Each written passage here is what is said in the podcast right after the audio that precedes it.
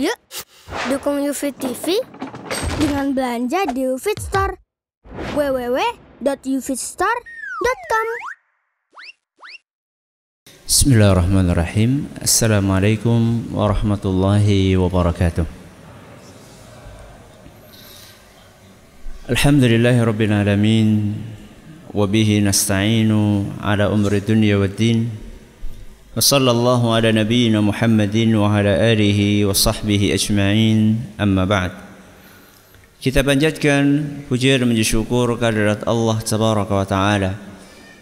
Pada kesempatan malam yang berbahagia kali ini kita kembali diberi kekuatan, kesehatan, hidayah serta taufik dari Allah Jalla wa Ala. Sehingga kita bisa kembali menghadiri pengajian rutin untuk membahas akhlak dan adab di dalam Islam. Kita berharap semoga Allah Subhanahu wa taala berkenan untuk melimpahkan kepada kita semuanya ilmu yang bermanfaat sehingga bisa kita amalkan sebagai bekal untuk menghadap kepada Allah Jalla wa Ala. Amin. Salam dan salam semoga senantiasa tercurahkan kepada junjungan kita Nabi besar Muhammad sallallahu alaihi wasallam kepada keluarganya, sahabatnya dan umatnya yang setia mengikuti tuntunannya hingga akhir nanti.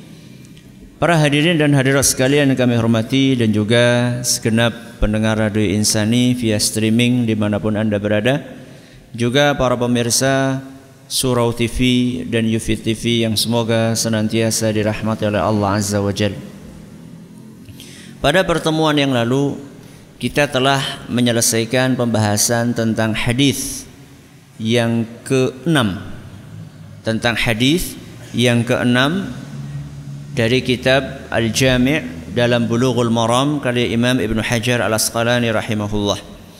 Sehingga insyaallah mulai hari ini kita akan mengkaji hadis berikutnya yaitu hadis yang ketujuh. Hadis yang ketujuh. Redaksi hadis tersebut sebagaimana yang dituturkan oleh Imam Ibn Hajar Al-Asqalani an Abi Hurairah radhiyallahu taala anhu qala dari seorang sahabat Nabi SAW namanya Abu Hurairah. Semoga Allah meridhai beliau. Beliau berkata, qala Rasulullah sallallahu alaihi wasallam. Rasulullah sallallahu alaihi wasallam bersabda, liyusallimis saghiru 'alal kabir. Hendaklah yang lebih muda mengucapkan salam kepada yang lebih tua. Hendaklah yang lebih muda dialah yang menyalami mengucapkan salam kepada yang lebih tua. Wal maru 'alal qa'id. Dan hendaklah orang yang berjalan dialah yang mengucapkan salam kepada orang yang sedang sedang duduk. Ada orang lewat, dialah yang menyalami orang yang sedang duduk. Wal qalilu 'alal kathir. Dan hendaklah rombongan yang jumlahnya lebih sedikit mereka lah yang menyalami rombongan yang jumlahnya lebih banyak. Muttafaqun alaih. Hadis riwayat Bukhari dan Muslim. Wa fi riwayatin li Muslim dalam salah satu riwayat yang disebutkan di dalam sahih Muslim warrakibu alal mashi. Ada tambahan hendaklah yang naik kendaraan dialah yang mengucapkan salam kepada orang yang berjalan kaki. Inilah hadis yang ketujuh yang disampaikan oleh Imam Ibnu Hajar Al Asqalani rahimahullah dan seperti biasanya kita akan mengawali kajian kita dengan membahas tentang biografi sahabat yang meriwayatkan hadis tersebut siapa tadi? Abu Hurairah. Benar nggak kalau kita katakan Abu Hurairah itu nama? Abu Hurairah nama? Bukan.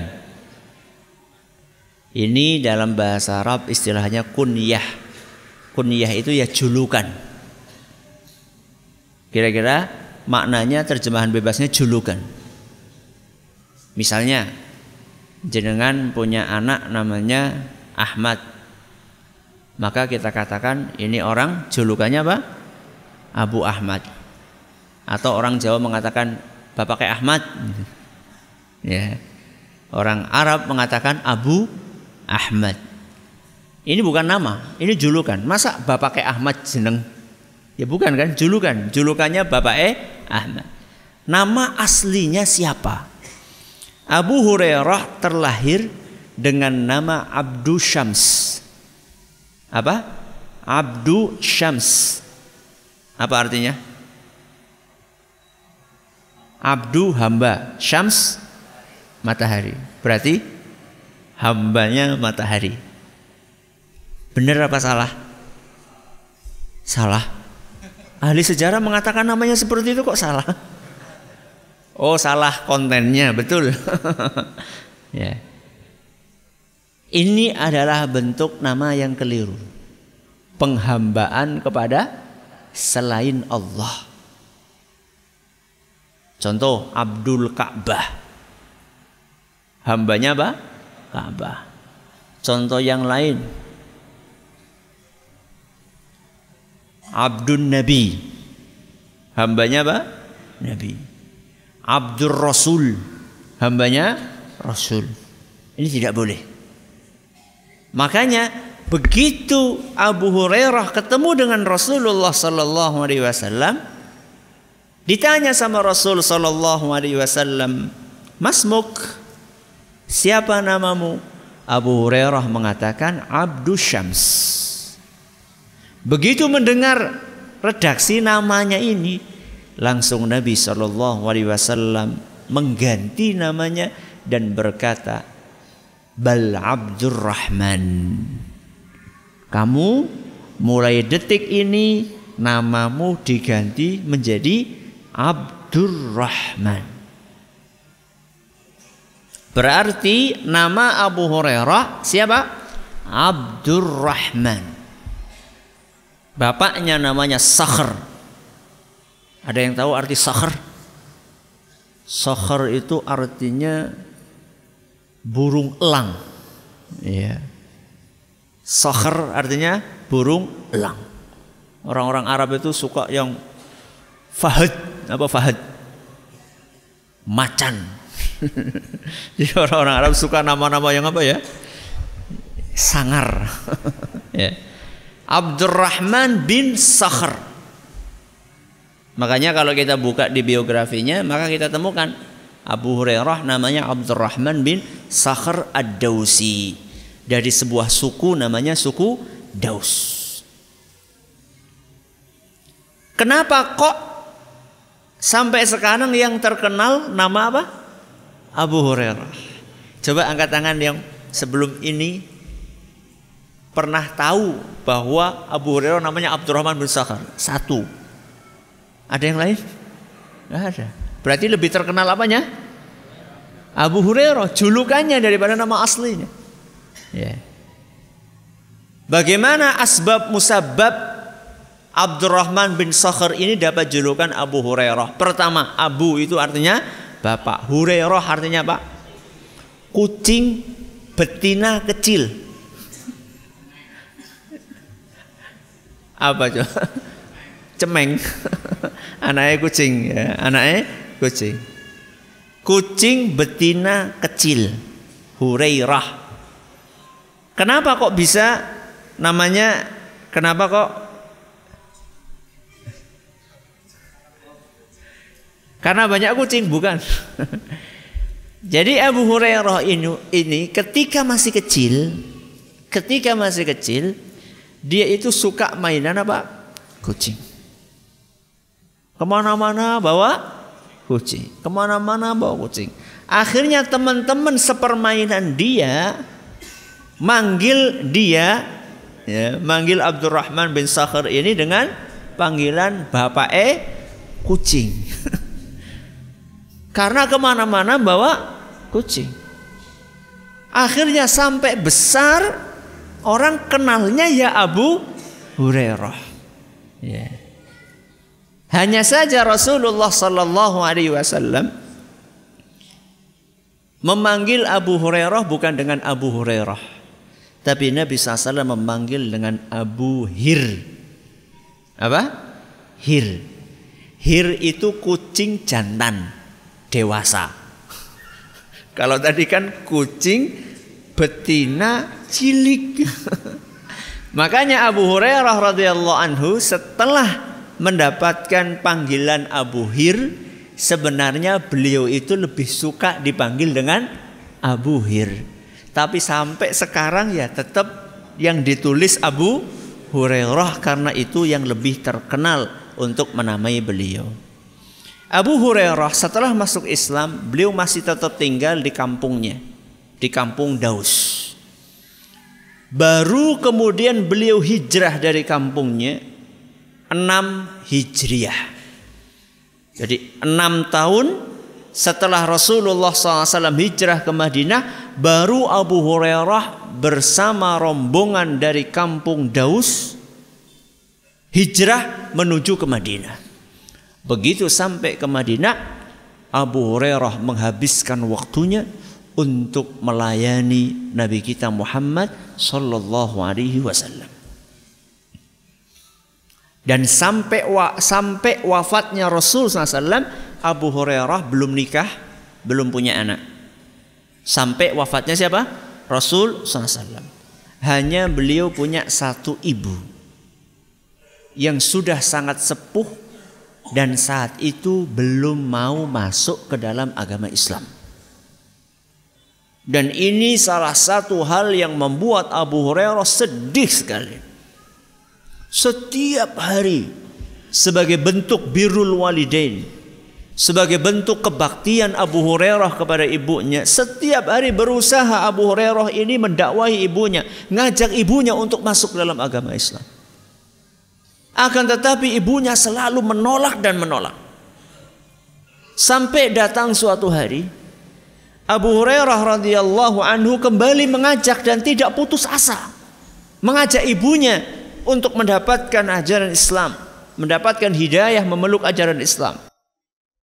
Mungkin karena saking seringnya ibunya ini jengkel.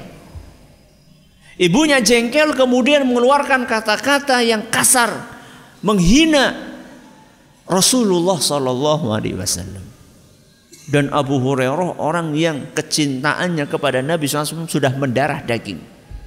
Maka Abu Hurairah pun meninggalkan rumahnya dalam keadaan sedih luar biasa. Kemarin-kemarin sedih. Akan tetapi hari ini sedih banget karena Abu karena ibunya mengeluarkan kata-kata yang kasar menjelekkan Nabi kita Muhammad sallallahu alaihi wasallam. Maka sambil menangis Abu Hurairah menemui Nabi kita Muhammad sallallahu alaihi wasallam. Begitu ketemu dengan Rasul sallallahu alaihi wasallam sambil menangis beliau mengatakan ya Rasulullah ya, sebelumnya Nabi SAW bertanya ma yubkika ya Abu Hurairah apa gerangan yang membuat kamu menangis wahai Abu Hurairah maka kemudian beliau mengatakan inni kuntu la afturu an da'wati ummi ilal Islam fata'ba alai. Wahai Rasul, aku enggak pernah bosan untuk mengajak ibuku masuk ke dalam agama Islam. Dan setiap aku ajak, beliau selalu menolak. Wa qad da'atuha al-yawma fa asma'atni fika ma akrah. Dan hari ini wahai Rasul, aku pun dakwahi beliau. Akan tetapi ternyata beliau mengeluarkan kata-kata yang menyakitkan sekali. Beliau menghina engkau wahai Rasul SAW. Setelah itu kemudian Abu Hurairah memohon kepada Nabi SAW. Fadu'ullah jalla wa'ala. An yumila qalba ummi Abi Hurairah lil Islam. Wahai Rasul bantu aku. Doakan ibuku. Supaya beliau hatinya tertarik untuk memeluk agama Islam. Maka kemudian Nabi kita Muhammad sallallahu alaihi wasallam mengangkat kedua tangannya beliau berdoa Allahumma hdi umma Abi Hurairah apa Allahumma hdi umma Abi Hurairah yang artinya ya Allah berilah hidayah kepada ibunya Abu Hurairah ini kalau jenengan pengen mendoakan orang ini contoh doanya Allahumma di sebutkan namanya siapa Ya. Kalau ibu jenengan berarti apa? Ummi. Kalau bapak jenengan abi. Nek bojone zaujati. Ya. Ya. Allahumma hdi umma Abi Hurairah. Ya Allah berilah hidayah kepada ibunya Abu Hurairah. Agak lega Abu Hurairah. Begitu mendengar Rasulullah SAW mendoakan. Maka kemudian beliau pulang. Sampai di depan pintu rumah. Di dalam rumah terdengar suara air. Kerucuk, kerucuk, kerucuk. Orang lagi menggunakan air. Maka Abu Hurairah radhiyallahu anhu ketika akan buka pintu dari dalam rumah ibunya mengatakan, "Maka anak stop. Jangan masuk wahai Abu Hurairah." Karena saat itu nggak seperti sekarang. Kalau sekarang itu di pojok rumah ada apa? Kamar mandi tertutup gitu. Kalau saat itu seadanya. Ya, saat itu se seadanya. Maka ketika Abu Hurairah mau masuk, ibunya lagi mandi. Maka begitu mendengar Abu Hurairah mau masuk, ibunya mengatakan stop Abu Hurairah jangan masuk dulu. Maka Abu Hurairah pun nunggu di depan pintu rumah. Begitu ibunya selesai mandi pakai baju, langsung ibunya membukakan pintu pintu, nyuruh Abu Hurairah untuk masuk dan langsung saat itu juga mengatakan asyhadu alla ilaha illallah wa asyhadu anna muhammadar rasulullah. Dahsyatnya sebuah apa? Doa. Ya. Maka jangan pernah putus asa dalam berdoa. Ya. Kadang-kadang ada orang curhat, Ustaz gimana Ustaz? Anak saya ini Ustaz, sulit banget diajak untuk sholat. Jenengan berdoa Pak, sudah sing akeh wis akeh. Kurang akeh. Ya. Yeah. ada seorang ulama, saya lupa namanya. Dia berkata, "Aku belajar kesabaran. Aku belajar ketidakputusasaan dari seorang anak kecil." Kata ulama tersebut dia mengatakan, "Aku belajar kesabaran." belajar ketidakputusasaan pantang mundur dari seorang anak kecil. Kok bisa ulama kok belajar dari apa? Anak kecil. Ulama kan pakai kitab gitu seharusnya kan ya. Kenapa belajar dari anak kecil? Kata beliau pada suatu hari aku keluar rumah. Di tengah perjalanan di jalan aku lewat sebuah rumah di dalamnya ada seorang ibu yang sedang berteriak membentak anaknya. Mungkin anaknya melakukan sebuah kesalahan, ibunya marah. Akhirnya dibentak sama ibunya dan disuruh keluar dari rumah. Diusir sama ibunya. Maka anak tersebut dengan terpaksa keluar dari rumah, lalu dari dalam rumah pintunya dikunci sama ibunya. Anak kecil nggak tahu mau ke mana disuruh pergi. Maka akhirnya anak kecil itu nggak pergi. Dia cuma duduk di depan pintu sambil nangis. Sambil mengatakan kepada ibunya, Bu mohon maaf, maafkan aku.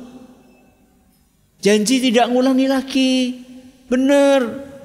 Aku tobat gak akan ngulangi lagi. Ulama tadi ngeliatin terus kejadian itu. Dan dia pengen tahu ngukur seberapa tahan Siapa? Ibunya ini untuk tidak membukakan pintu. Ternyata subhanallah. Gak lama kemudian hatinya luluh. Akhirnya dibukakan pintu. Anaknya masuk merangkul ibunya minta maaf. ya Ibunya pun kemudian memeluk. Selesai masalah. Kata ulama tadi, aku belajar sabar. Tidak putus asa dari anak kecil ini andaikan kita dengan Allah Subhanahu wa taala ketika meminta seperti anak kecil ini ketika meminta kepada ibunya. Tidak akan berhenti meminta kecuali setelah dibukakan pintu. Dan kita tidak akan pernah berhenti berdoa kecuali setelah dikabulkan oleh Allah Subhanahu wa taala. Bukan berarti setelah dikabulkan mandek dongan ya orang. Akan tetapi jangan pernah kita berhenti untuk berdoa. Makanya ulama tadi bersabar. Maka saya tanya tadi. Doa sudah sering, sering, sering lagi. Jangan berhenti. Sampai anaknya jenengan mau sholat. Sampai bapak jenengan mau sholat. Dan mungkin masih ada di antara kita yang bapak ibunya belum apa? Belum sholat. Betul? Mungkin. Ya. Belum ngaji mungkin. Masih ada. Abu Hurairah begitu melihat ibunya syahadat. Nangis luar biasa langsung balik kepada Nabi SAW. Kembali dalam keadaan nangis. Tadi datang nangis, sekarang balik lagi apa? Nangis lagi. Cuma nangisnya Beda. Kalau tadi nangis sedih, dia nangis senang. Dan kemudian menyampaikan kabar gembira kepada Nabi kita Muhammad sallallahu alaihi wasallam. Menyampaikan kabar gembira kepada Nabi kita Muhammad sallallahu alaihi wasallam bahwasanya ibunya sudah masuk ke dalam agama Islam. Nabi kita Muhammad sallallahu eh, maaf Abu Hurairah radhiyallahu anhu menghabiskan waktunya untuk belajar kepada Nabi kita Muhammad sallallahu alaihi wasallam. Sampai-sampai saking banyaknya waktu yang dipakai oleh Abu Hurairah untuk belajar, kadang-kadang sampai beliau itu nggak ada waktu untuk mencari makan. Dan umurnya dihabiskan untuk melayani Rasul SAW dan berbakti kepada ibunya. Makanya diceritakan Abu Hurairah radhiyallahu anhu pernah suatu saat lapar sekali, nggak punya apa-apa untuk dimakan. Akhirnya beliau pun berusaha untuk duduk di depan pintu masjid gitu ya. Ada sahabat lewat kemudian pura-pura nanya. Pura-pura apa? Nanya sesuatu nanya tentang sesuatu dan dia paham, dia udah tahu jawabannya. Cuman maksud dia itu setelah ditanya sahabat ini penginnya Abu Hurairah itu terus dia apa? Diajak gitu loh. Eh udah makan belum? Pengennya kan seperti itu gitu ya. Ternyata sahabat yang pertama lewat. Setelah menjawab pertanyaan lewat. Sahabat yang kedua lewat lagi. Udah ditanya muncullah Nabi kita Muhammad sallallahu alaihi wasallam. Begitu kelihatan Nabi kita Muhammad sallallahu alaihi wasallam maka kemudian Nabi kita SAW berkata Abu Hurairah? Abu Hurairah. Nabi langsung paham karena posisinya orang sedang lapar.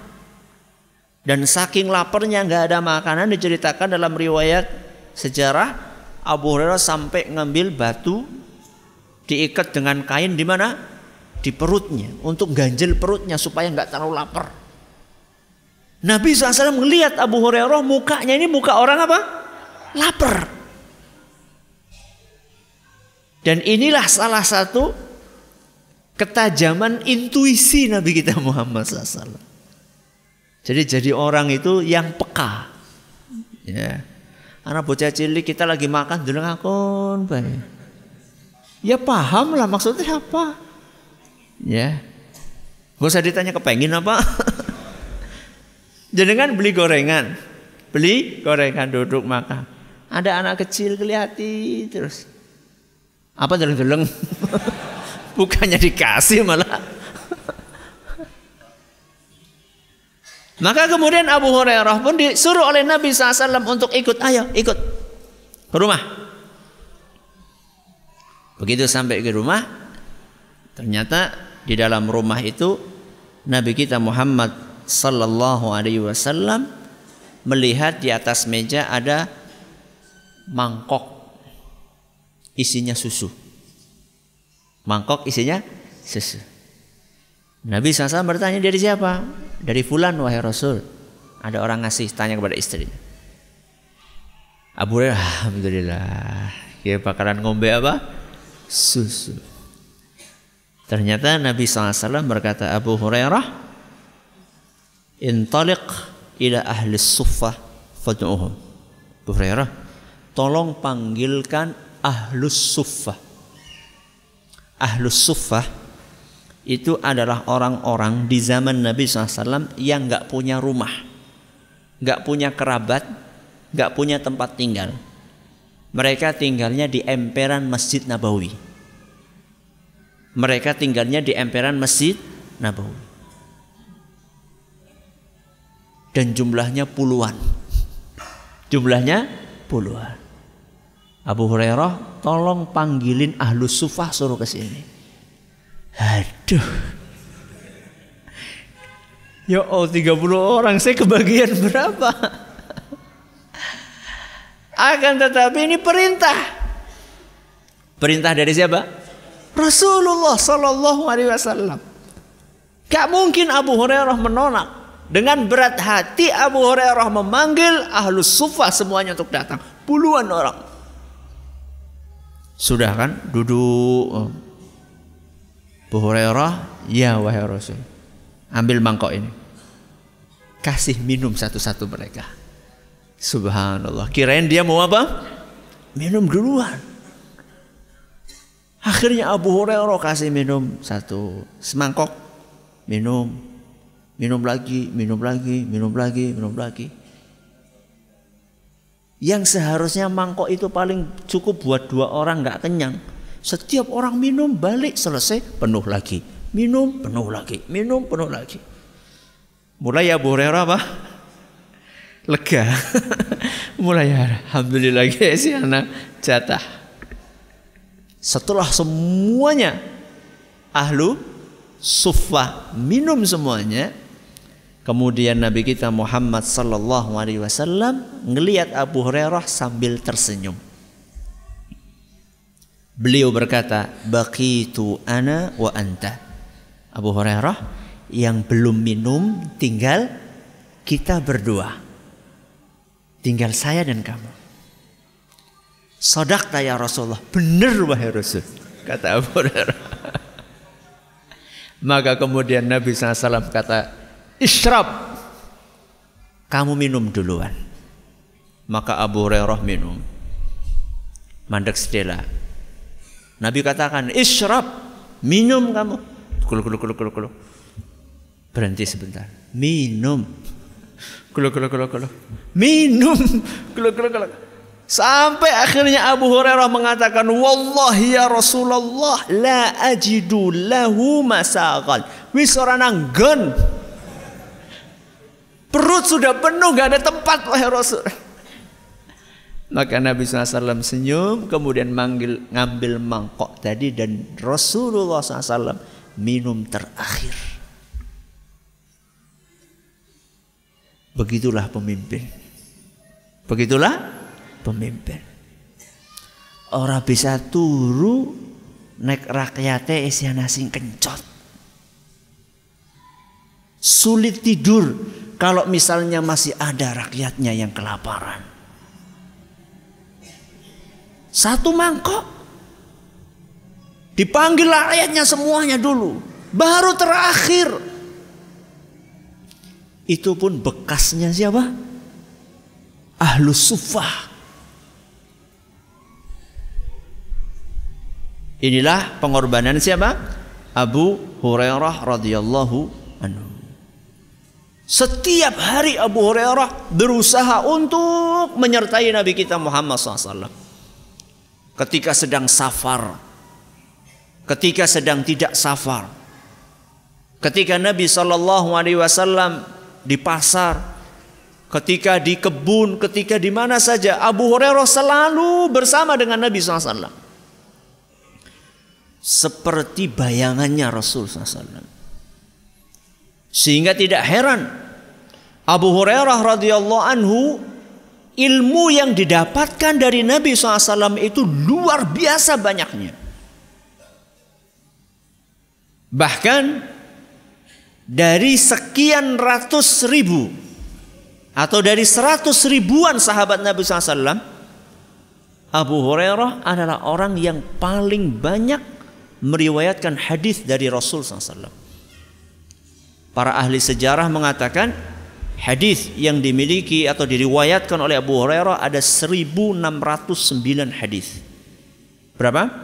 1609 hadis. Sehingga Abu Hurairah radhiyallahu anhu ketika melihat orang-orang tidak pada belajar ilmu agama, tidak belajar hadis Nabi SAW, sedih beliau. Pernah suatu saat Abu Hurairah setelah wafatnya Rasulullah Sallallahu Alaihi Wasallam, beliau pergi ke pasar. Di pasar orang pada jual beli, asyik, tawar menawar. Maka kemudian Abu Hurairah pun mengatakan, Ma'ajazakum ya ahlal Madinah. Wahai penduduk Madinah, kenapa kalian malas banget? Orang lagi jual beli, Tahu-tahu dikatakan apa? Males. Oh, kita lagi semangat-semangatnya kok. Dikatakan apa? Males. Maka mereka mengatakan ini yang ngomong Abu Hurairah. Mereka juga nggak mau nggak berani macam-macam. Yang ngomong siapa? Abu Hurairah. Maka kemudian mereka berkata, "Wa ma ra'aita min ajzina ya Abu Hurairah?" Gimana kamu katakan kami malas wahai Abu Hurairah? Maka kemudian Abu Hurairah mengatakan, "Mirathu Rasulillah sallallahu alaihi wasallam yuqassam wa antum hahuna." Warisan Rasulullah SAW sedang dibagi-bagi. Kenapa kalian di sini? Warisan Rasulullah SAW sedang dibagi-bagi. Kenapa kalian di sini? Ala tadhabuna wa ta'khuduna nasibakum. Kenapa kalian tidak pergi ngambil jatah kalian dari warisan Rasul SAW? Orang-orang, uh, warisan. Ya. Maka mereka mengatakan, wa aina huwa ya Abu Hurairah? Di mana dibagi-bagi warisan itu wahai Abu Hurairah? Beliau mengatakan fil masjid. Di masjid. Maka langsung brrr, Pergi ke mana? Ke masjid. Abu Hurairah tetap di pasar. Nungguin ya. Maka nggak lama kemudian mereka pada balik. Balik lagi. Ya Abu Hurairah, laqad ataina al-masjid fadakhalna fihi falam nara syai'an yuqassam. Abu Hurairah, kami sudah sampai ke masjid, kami sudah masuk. Kami nggak ngelihat ada sesuatu yang dibagi-bagi di situ. Maka kemudian Abu Hurairah bertanya, kalian gak lihat satupun orang di masjid? Iya kami ngeliat. Lagi pada mereka, lagi pada ngapain mereka? Ada yang baca Quran, ada yang belajar, ada yang zikir, ada yang ini. Ya itulah warisan Rasul SAW. Kita sekarang ini sedang apa? Bagi-bagi warisannya Rasulullah SAW. Beliau pernah bersabda, "Ala wa innal anbiya'a lam yuwarrithu dinaran wala dirham." Ketahuilah, para nabi alaihi wassalatu wassalam tidak mewariskan dinar juga dirham. Mereka tidak mewariskan emas, mereka tidak mewariskan perak. Wa inna ma warrathul ilm. Yang mereka wariskan adalah apa? ilmu. Faman akhadahu akhadha bihadzin wafir. Barang siapa mendapatkan warisan Rasul sallallahu alaihi wasallam maka dia telah mendapatkan warisan yang terbanyak dan terbaik. Berarti ngesuk rosah nyambut gawe Ustaz. Ya tetap nyambut gawe.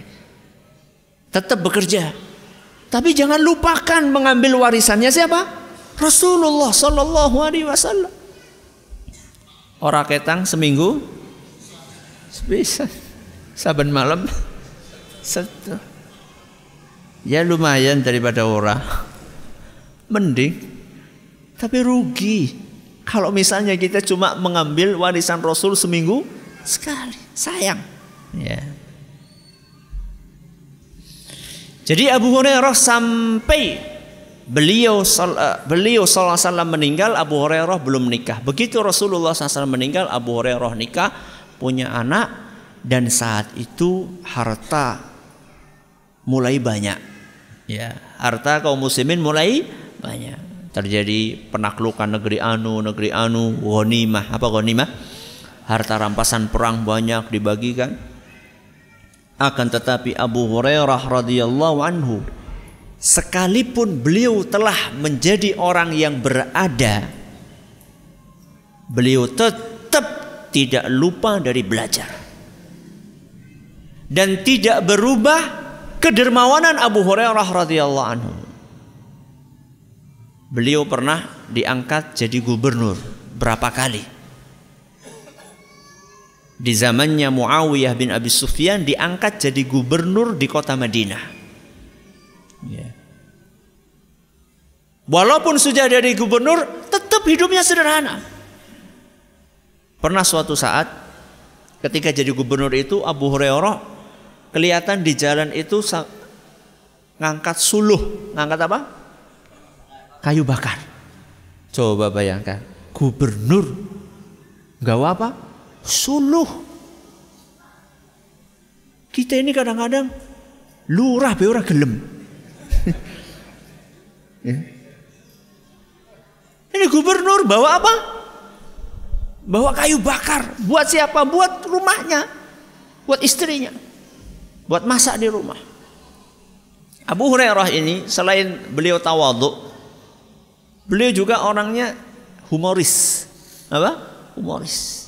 Maka ketika ketika sedang bawa uh, kayu bakar, ngelihat ada seorang di jalan, ya, ada seorang di jalan namanya Sa'labah. Siapa namanya? Sa'labah. Maka kemudian Abu Hurairah ausi berkata kepada Sa'labah, "Ausi'it tariqa lil amir."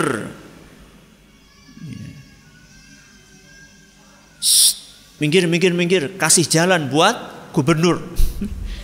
ini Abu Hurairah yang ngomong ini. Jadi sama Sa'labah. Minggir, minggir, minggir, kasih jalan buat gubernur. Gubernur mau lewat. Sa'labah ini orangnya juga apa namanya? Juga sama, humoris juga. Maka begitu mendengar suara Abu Hurairah nyuruh dia untuk minggir, Sa'labah berkata, "Ya rahamukallah." Semoga Allah merahmatimu wahai gubernur kami. Ama yakfika hadzal majal kulluh? Apa enggak cukup jalan yang sudah saya kasih ini? Kurang lebar lagi kata kata siapa? Kata Sa'labah. Maka kemudian Abu Hurairah meralat ucapannya. Ausi'it tariqa lil amiri walil huzmati allati ala dhahrihi kasih jalan buat gubernur dan kayu bakar yang ada di atas punggungnya. Maksudnya ini kan sempit gitu loh. Kalau bawa kayu bakar itu kan banyak gitu. Perlu jalan yang lebih apa? Yang lebih lebar. Tidak hilang selera humornya walaupun sudah jadi apa? Sudah jadi gubernur. Karena orang kan kadang-kadang jaim ya. Ketika jadi gubernur, jadi pejabat. Ketika dulu belum jadi pejabat, masya Allah ramah sekali. Begitu jadi pejabat, ya, ya ada apa?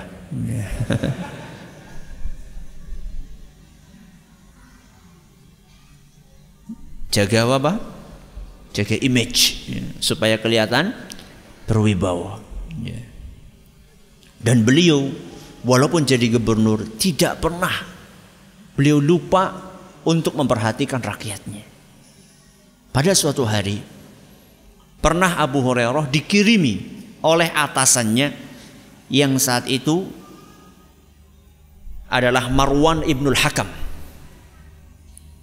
dikirimi duit 100 dinar berapa? 100 dinar ya kalau satu dinar 2 juta ya sekitar berapa berarti?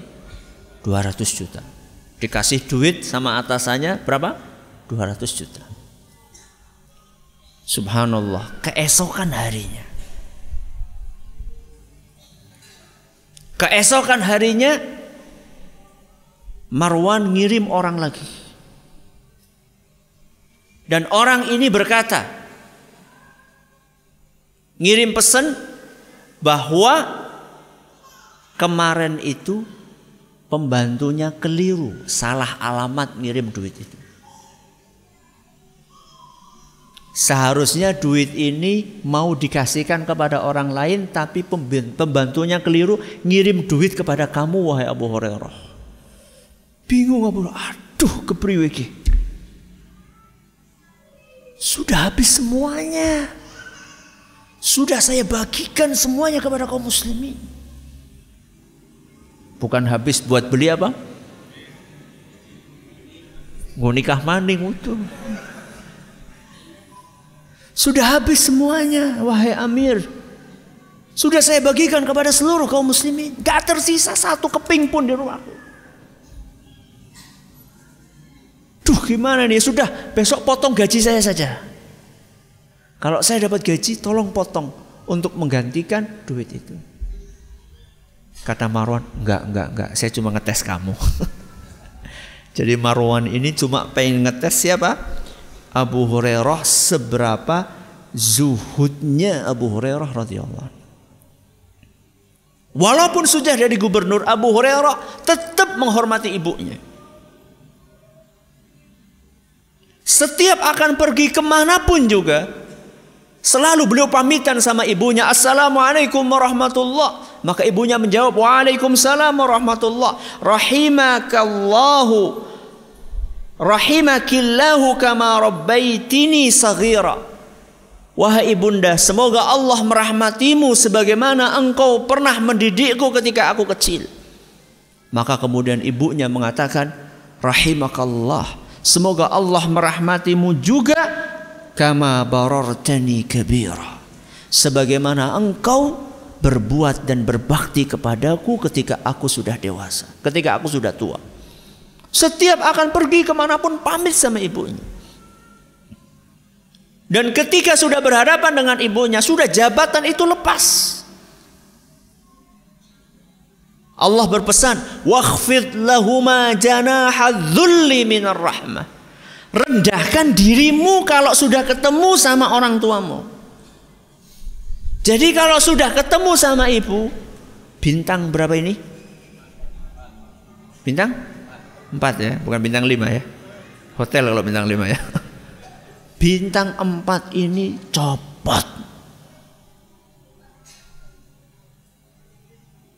Dosen, rektor, copot kalau sudah berhadapan dengan orang tua. Kiai sama. Ya. Kalau sudah hadapan dengan orang tua, rendahkan dirimu. Abu Hurairah ke mana pun pamit sama ibunya.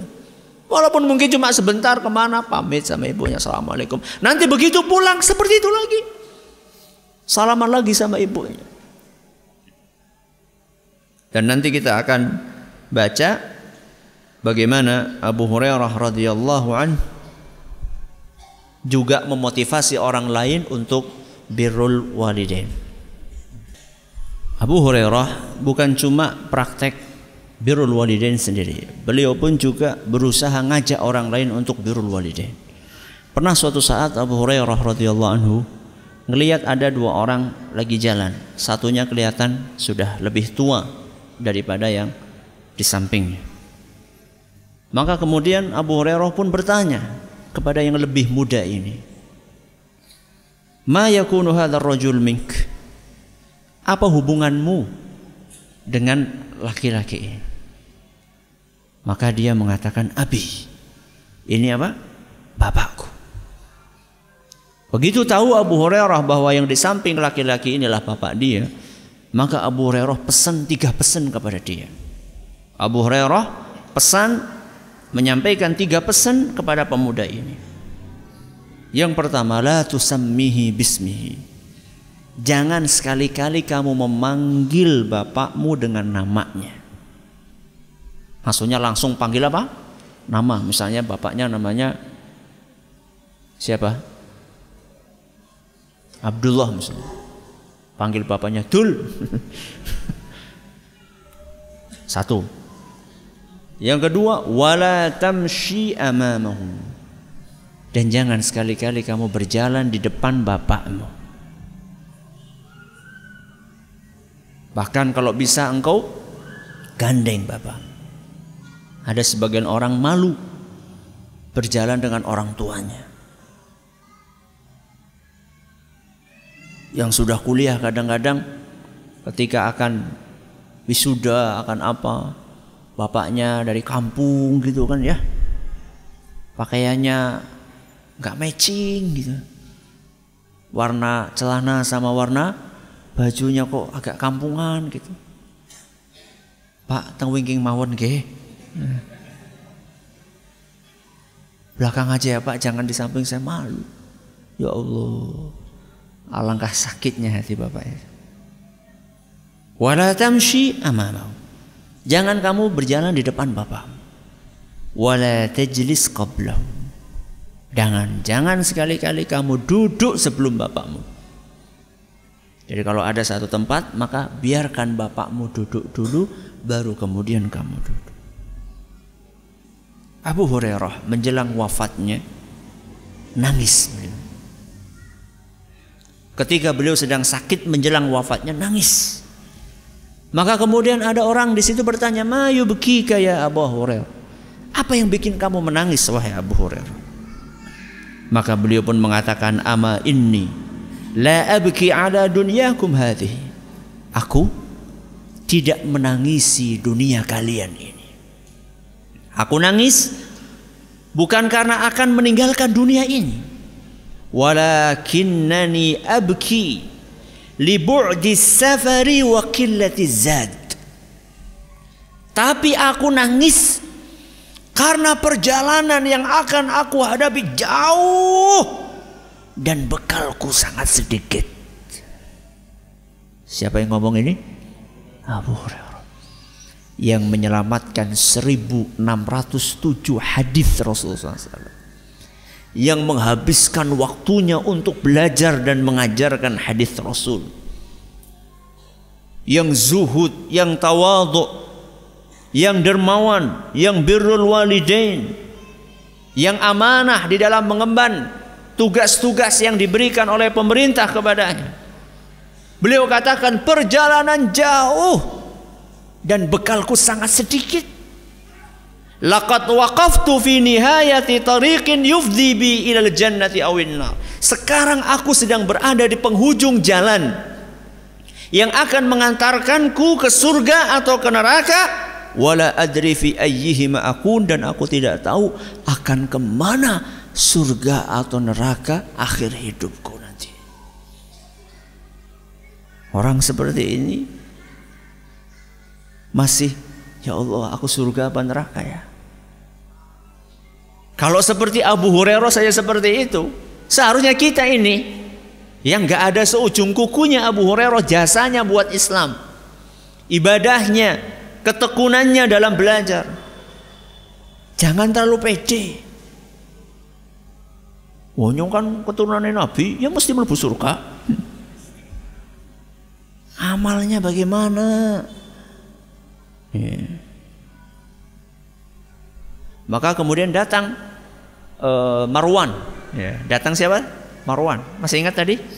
Yang ngirimi berapa tadi? 100 dinar. Membesuk, Marwan datang besuk. Kemudian Marwan berkata, "Syafakallah ya Abu Hurairah." Mudah-mudahan engkau cepat sembuh wahai Abu Hurairah. Begitu mendengar doa yang disampaikan oleh Marwan, maka Abu Hurairah berkata, "Allahumma ini uhibbu liqa'ak ya Allah aku pengen aku suka dan berharap rindu untuk bertemu denganmu ya Allah Aku sudah sangat rindu untuk bertemu denganmu ya Allah. Fa'ahibba liqa'i dan mudah-mudahan engkau pun ingin ketemu denganku ya Allah. Wa'ajilli fihi. Maka tolong ya Allah segerakanlah pertemuan tersebut. Begitu Marwan keluar, Abu Hurairah meninggal dunia. Subhanallah. Inilah akhir kisah tentang siapa? Abu Hurairah yang namanya Abdurrahman bin Sakhar Ad-Dausi radhiyallahu anhu. Ini yang dapat kami sampaikan. Mudah-mudahan bermanfaat buat kita semuanya. Terima kasih atas perhatiannya. Mohon atas segala kurangannya. Kita tutup dengan membaca Subhanakallahumma bihamdika asyhadu an la ilaha illa anta astaghfiruka wa atubu ilaik. Assalamualaikum warahmatullahi wabarakatuh.